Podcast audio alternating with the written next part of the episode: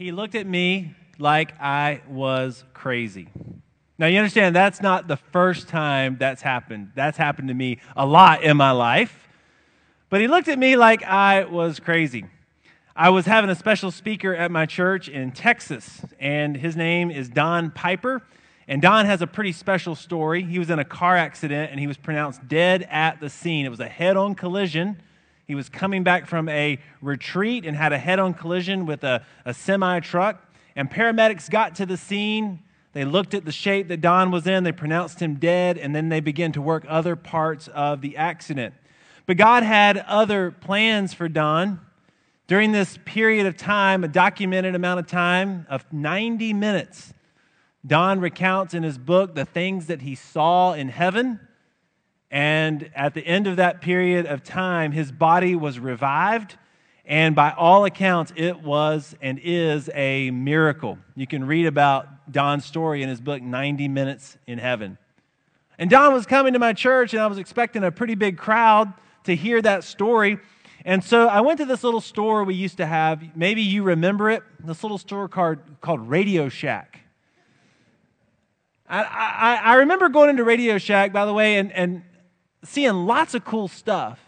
I never knew how any of it worked. I just went in there for AA batteries. But I would walk around in there and look at all this cool stuff. I didn't know what any of it was, but it was always fun to go in there. But they had a piece of equipment that honestly only they would have, and I needed it. It was a signal booster. And it was going to help me set up another room where we could broadcast the, the signal to another room and people could watch it just in case our sanctuary wasn't able to handle the crowd was, that was there. And so I went to the clerk at Radio Shack and, and told him what I needed, and he began to work through some transistors and some radios and some mutations of the alternating current and all that kind of stuff. And he finally found what I needed.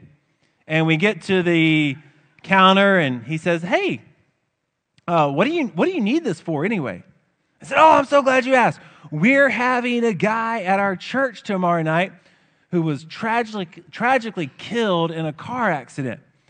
And he, I think he thought that I was planning a, a funeral.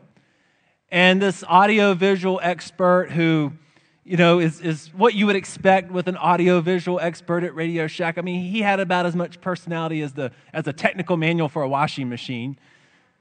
He, he, he mustered up all the like all the empathy that he could gather in, in, in, in his being, and immediately his face changed. And he said, Oh, oh, I, I'm, so, I'm so sorry.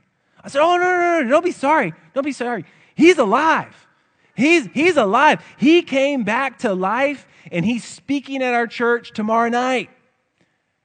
And the look on this guy's face, like, wait, you're here to plan a funeral for a guy who was killed in a car accident, but the guy that is supposed to be in the casket is going to be the one speaking.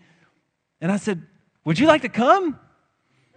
And he was like, No, no, I'm good. I'm, I'm good. And he had reason to be a little suspicious because, man, when you say, when you talk about somebody being dead, I mean, that's the end of the line. I mean, dead means dead. Game over. He's kicked the bucket. Deep six. Do not pass go. Do not collect $200. It's, it's over. But what happened to our friend Don Piper we call a miracle.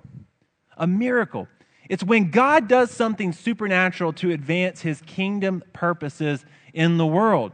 And as people of faith, we believe God does miracles. Now, the key part of this definition is when God does something supernatural to advance his kingdom purposes in the world. I mean, we would love for God to do supernatural things to advance our purposes and to help us get what, what we want. But the biblical definition of a miracle is, is when God breaks in and God does something to advance his purposes and, and when we read of it in the Bible or when we read of what happened to Don Piper and, and other documented things that doctors can't explain and, and scientists can't explain, I mean, when we hear about those things, it appears to be completely Im- impossible to us. It appears to be without explanation, but it's totally possible for God. All things are possible with God, and it's something that God completely understands. And be honest with me this morning. I mean, how many, how many of us are a little skeptical? For, for, for how, how many of us this morning would say, you know, I, I struggle with the idea of a modern day miracle? If that's you this morning, you're probably not alone. We live in what's called a scientific age. And, and I'm thankful for the advances of science. I, I'm glad that tomorrow, if I have a fever and I go to the doctor, if I'm able to get an appointment, right? But if I'm able to get an appointment and go to the doctor, I'm glad the doctor doesn't say, huh, you're running 101 degree fever. I have some leeches in the back. We're going we're to bleed you out a little bit and see if we can get some new blood in you, and we're just going to bleed that fever right out of you. Yeah, we don't do that anymore because of this thing that I'm so glad that we have, and people of faith should embrace it in all of its forms. It's called science, and it's awesome. And because we have science, we have penicillin, and we have vaccines, and we have cancer treatments, and all kinds of things that are great. And they help us live longer and live healthier. But this is the scientific age that we live in. But there's an interesting side effect to living in a scientific age. It has naturally produced a skepticism. In some ways, it is our Tower of Babel. It is our monument of human achievement. And collectively, we say, look, all, look at what we've solved. Look at what we've done. Look at what we've been able to figure out. And scientists and, and, um, and I mean, and philosophers, they, they say we're living in an age of modernity. And quite simply, what that means is we're able to explain everything. We have telescopes that take blips of light in the sky that for thousands of years, for the first, you know, recorded period of human history, humans would look up into the sky and they would speculate as to what those blips of light are. But now we have telescopes that take those blips of light and magnify them for us, and we see, oh, it's nothing really too spectacular. It's a planet. It's called Mars. And if we work really hard, we can design a rocket that'll drop a four wheeler off up there. And we can, have, we can control that four wheeler with a, with, um, you know, like a, a Xbox controller here at NASA and collect rocks, take pictures of them, send them back. Yeah, it all started with a telescope, taught us how to get there. We have microscopes that like take matter and, and break matter down to its smallest particle. We can look at carbon and we can look at the molecules that form it and we can look at the atoms that form the molecules and we can look at the parts of the atom, the, oh, I'm going to get in trouble now, the protons, neutrons and electrons. Some of you will tell me if I got that right or not after, after service. I messed that up one time and, and I heard about it. But we, we break things down to the, to the smallest particle and we can explain things. Consequently, we've now become skeptical of everything. Technology is making our world faster, it's making our world smarter. We're in this age of modernity, everything can be explained, nothing is a mystery.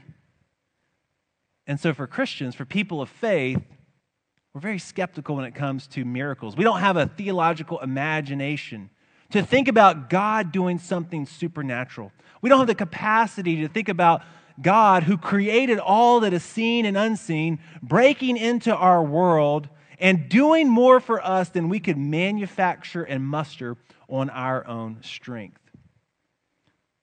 The guy in Radio Shack thought I was crazy.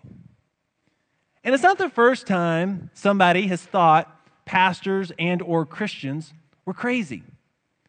It's just that they think we're crazy for lots of other different reasons, reasons that I'm not really proud of today. People outside the church think we're crazy all the time. But, church, what I wish the world thought of us as people of faith, I wish they thought we were crazy for having the audacity to believe that dead people can live again. I wish they thought we were crazy for having the audacity to believe that God loves us so much and is so interested in every detail of our life that by His grace and His power, He would break in and manifest his great love for us. I wish they thought we were crazy for believing those things and not all the other crazy things we're known for. Several years ago, I was leading a team in the Dominican Republic. I think it was our second trip. And we were there with our partner church in uh, El Factor. And we were introduced to a young man who had epilepsy. And he was going to work with us that week. And, and so Pastor Felix told us about his condition and things that were going on and said, hey, while we're working, you know, we might be mixing concrete or doing something. I mean, he struggles with seizures. So he may have a seizure. If that happens, let us know.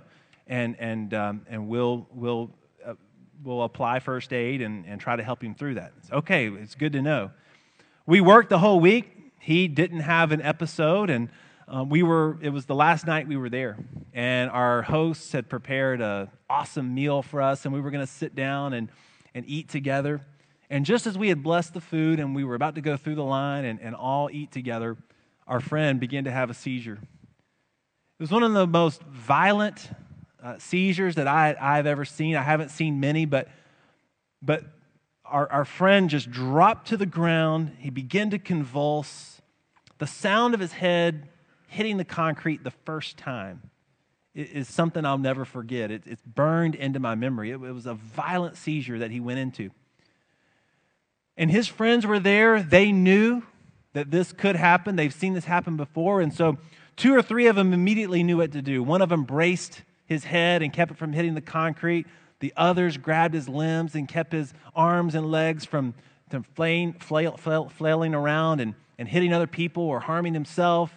And then, almost at the same time, instantly, the other people from the church, from the El Factor church, they fell to the ground and they began to pray.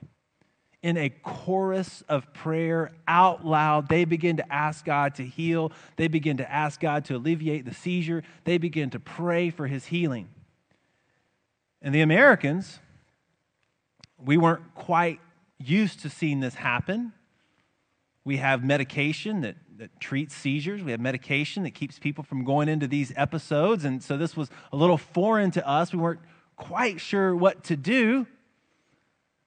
And then we see all these Christians on the ground with, the friend, with this friend praying, and then it just sort of dawned on us oh, oh, yeah, when, when someone's in trouble, Christians pray. Oh, we should pray too.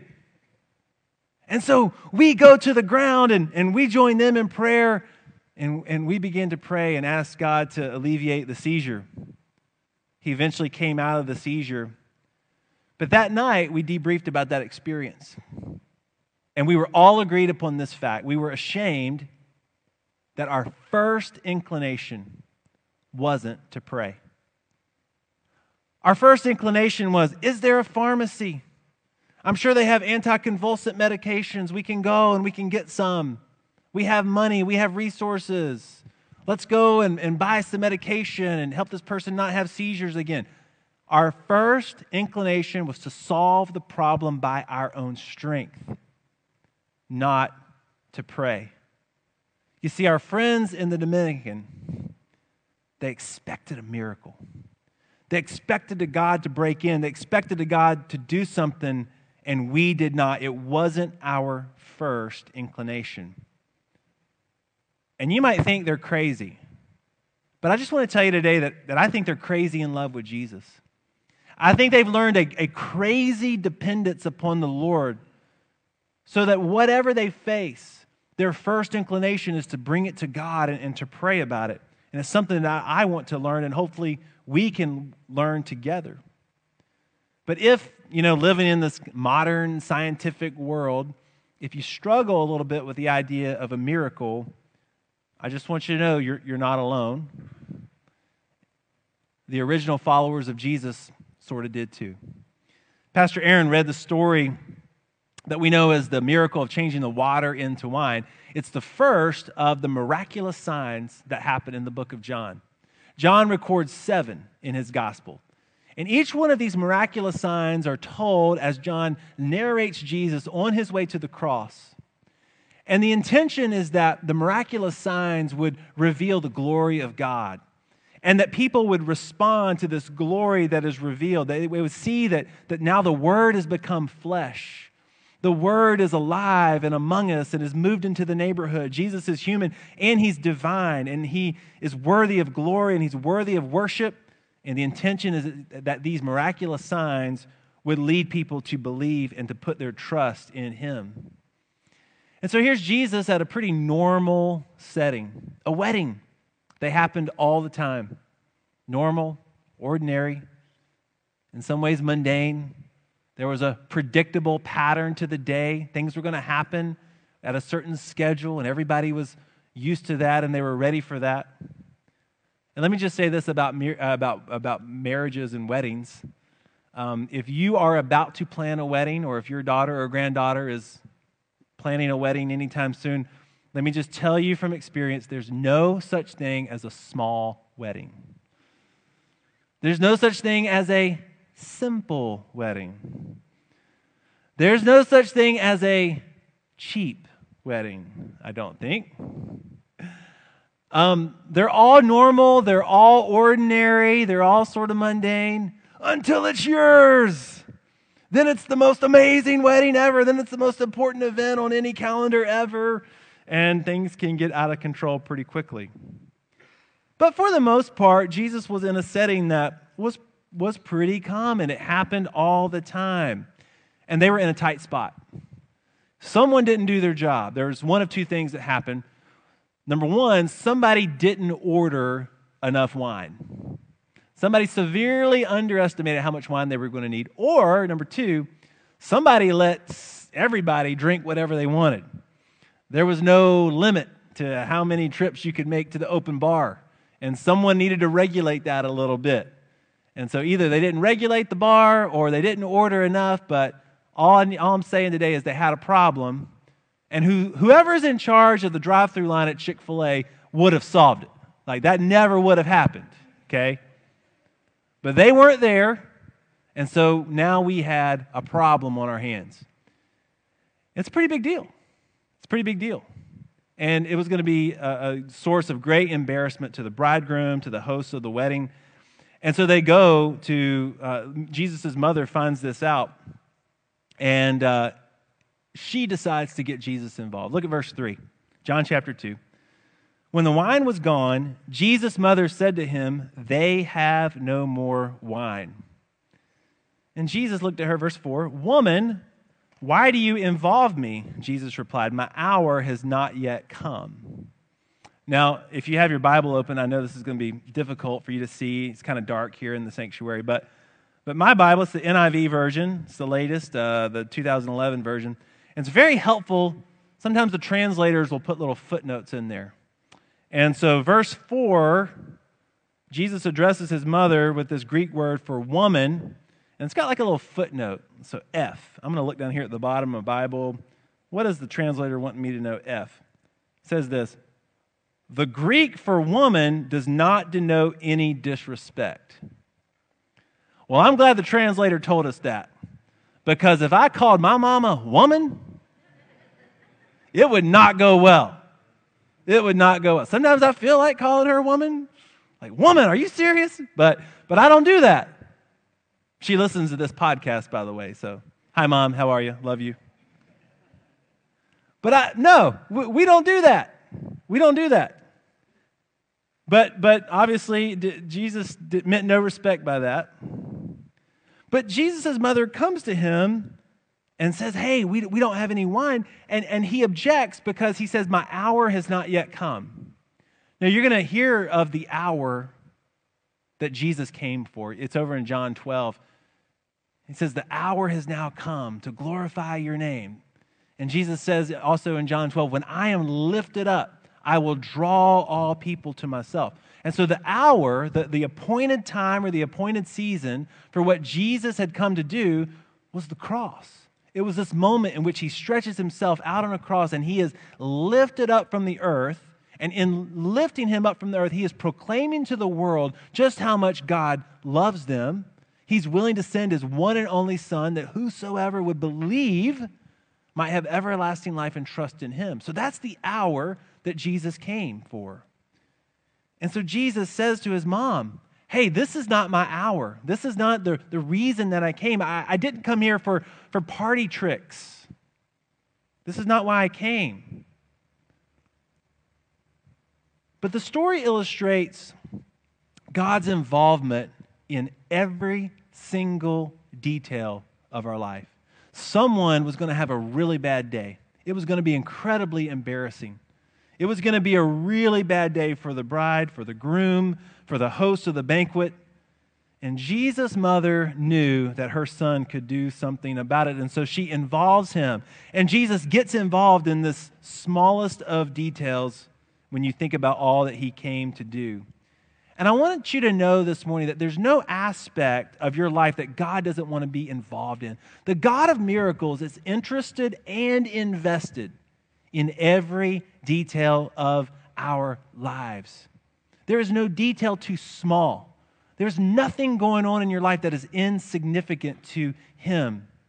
He's a God of miracles, and He wants to be involved in your life from the first to the last, from the Alpha to the Omega, from the A to Z, from every detail of your life. He wants to be intimately involved. And yet, people of faith, why is it we only come to Him with the big things? Why is it that we largely live our life disconnected from His supernatural power? We largely live our life pulling ourselves up by our own bootstraps. We largely live our lives doing our own thing on our own strength with our own resources.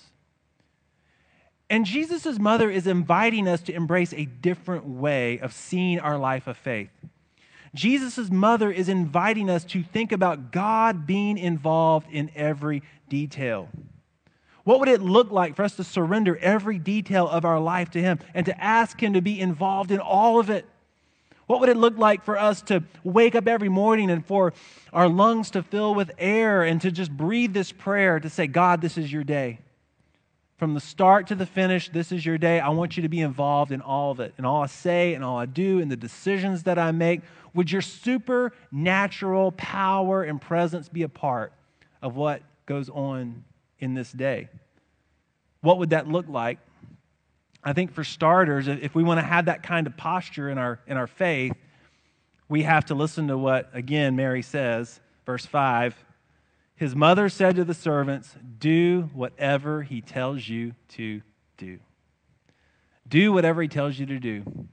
Mary can say this. Do you remember Luke's account of her life? Luke chapter 1. This is the same woman who said, I am the Lord's servant. May it be to me as you have said. She has lived her entire life surrendered to the will of God. And she is saying to these servants in this really tricky situation just do whatever he tells you to do. Just surrender completely to whatever his plan is. Live a life of obedience. And that's a, a lesson for us because obedience puts us in a position where we must trust God.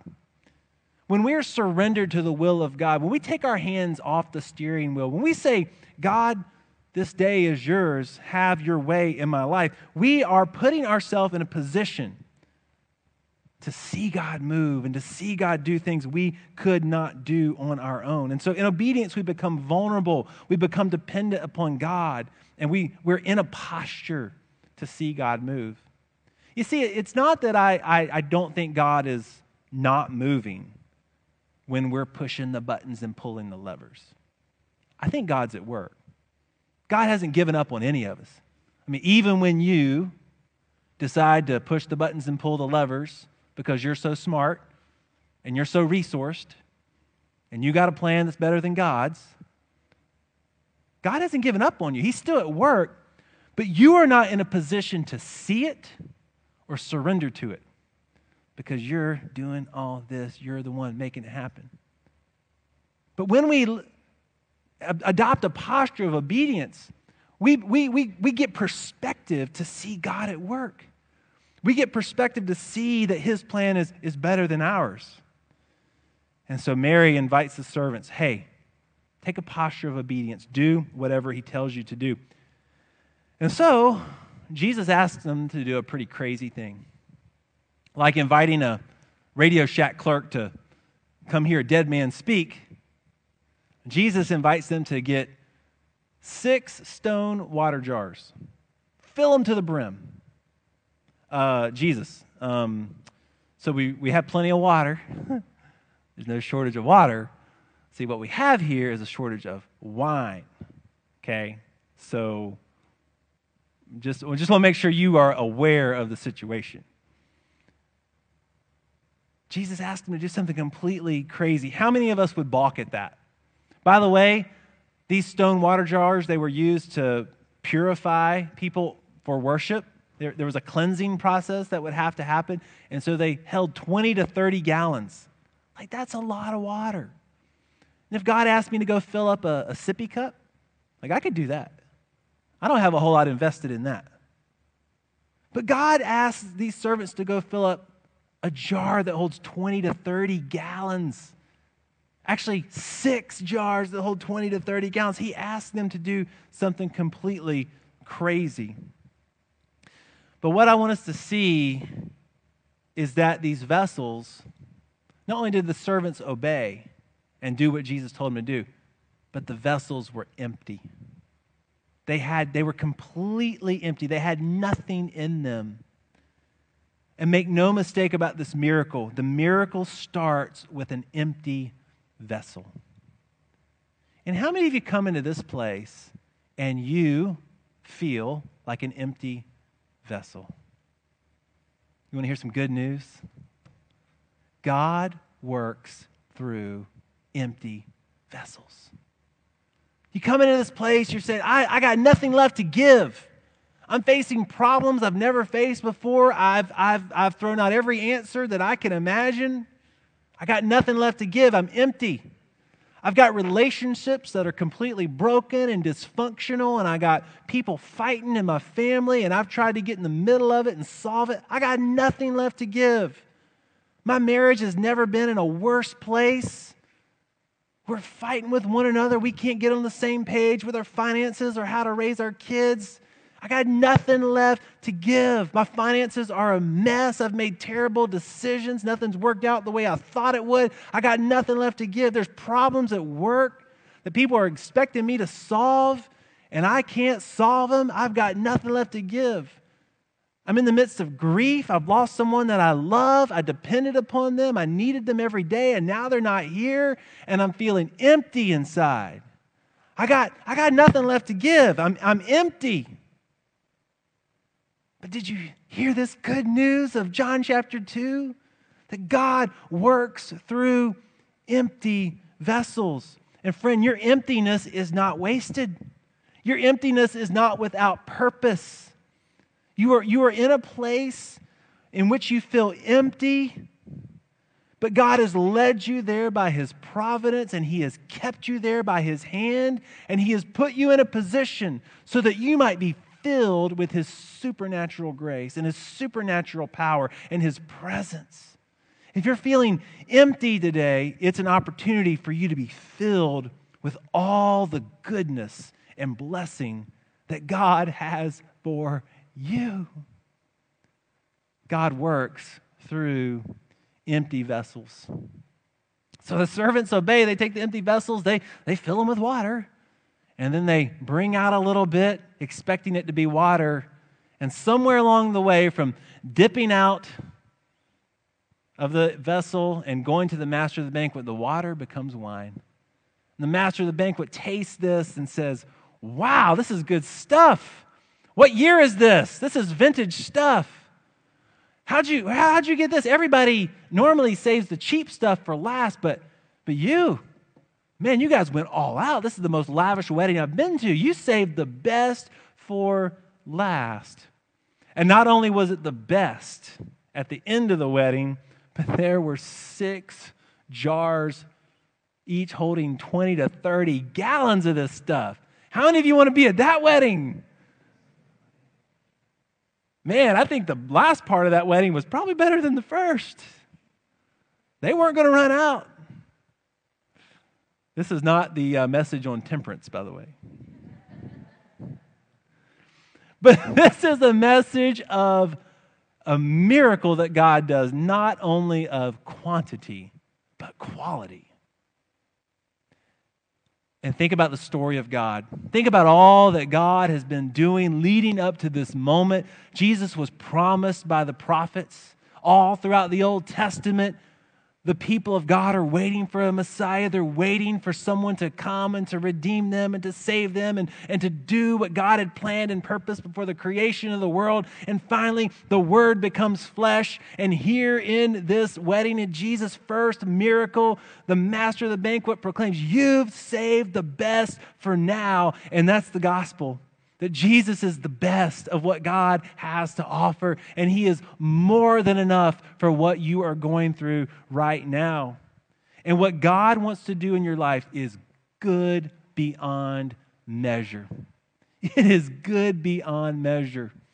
You may come into this place and you may be thinking that your best days are behind you, but I'm telling you, friend, if you're alive today, if there's air in your lungs, if there's blood coursing through your body, the best that God has for you is today. That God wants to do something special in your life. The, the blessing He wants to pour into your life is good beyond measure. And He wants to heal your marriage. He wants to alleviate your pain. He wants to perform a miracle in your life. He wants to take away your grief. He wants to walk with you through the situations and the things that you're going through. He saved the best for now. Will you trust Him? Will you do whatever He tells you to do? Will you surrender to His will? I want you to see how the story ends. Pastor Aaron read it. It ends like this, verse 11. What Jesus did here in Cana of Galilee was the first of the signs through which he revealed his glory, and his disciples believed in him. I'm going to leave that up on the screen. And I want you to see very carefully what John is doing there. He's, he's concluding the miracle and he's reminding us of where it took place. He's saying what Jesus did here in Cana of Galilee gives us three markers and very specific. That God broke in in a supernatural way in this time, this place. I could take you to a map and I could show you where we think Cana of Galilee was. It's a very specific place, has GPS coordinates. You'd probably need a GPS to find it, but that's the kinds of places that God is at work. But John is very intentional to say that in this specific place, in this moment, in this, this, this time in which the bride and the groom, they could have been embarrassed. It could have been a really awful scenario. Things could have been a disaster. But here in Cana of Galilee, God broke in and he did a miracle. And what I want you to do this morning is I want you to think about the, the thing that you're going through right now. And I know in a, in a gathering like this, it's all over the map. I know there are people here in the throes of grief. I know there are people here with physical needs. I know there are people here that are just emotionally not where they would like to be. I know there are people here that are experiencing broken relationships. We're all over the place in terms of what we need from God. But what I want you to do is I want you to take that situation and I want you to plug it in where John says, Here in Cana of Galilee, I want you to plug in your need. And I want you to trust God that this is going to be the epilogue of what you're facing right now. To say, what Jesus did here in my marriage, what Jesus did here in my grief, what Jesus did here in this burden that I have for my kids who are far from God what Jesus did here in this physical ailment that I need healing of. What Jesus did here was a miraculous sign. And he revealed his glory through this emptiness that I've been experiencing. And because of this emptiness that I've been experiencing, as God revealed his glory and as I surrendered that to him, disciples believed in him. That is what God wants as the epilogue to what you're going through right now. Do you trust Him? Are, are, are you in a place where when the scripture says, do whatever He tells you to do, are you at that place? Are you at that place where you can surrender to that? I believe that's where it starts. I believe that's how the miracle starts when we come to a place where, where we, we're just surrendered to what God wants to do.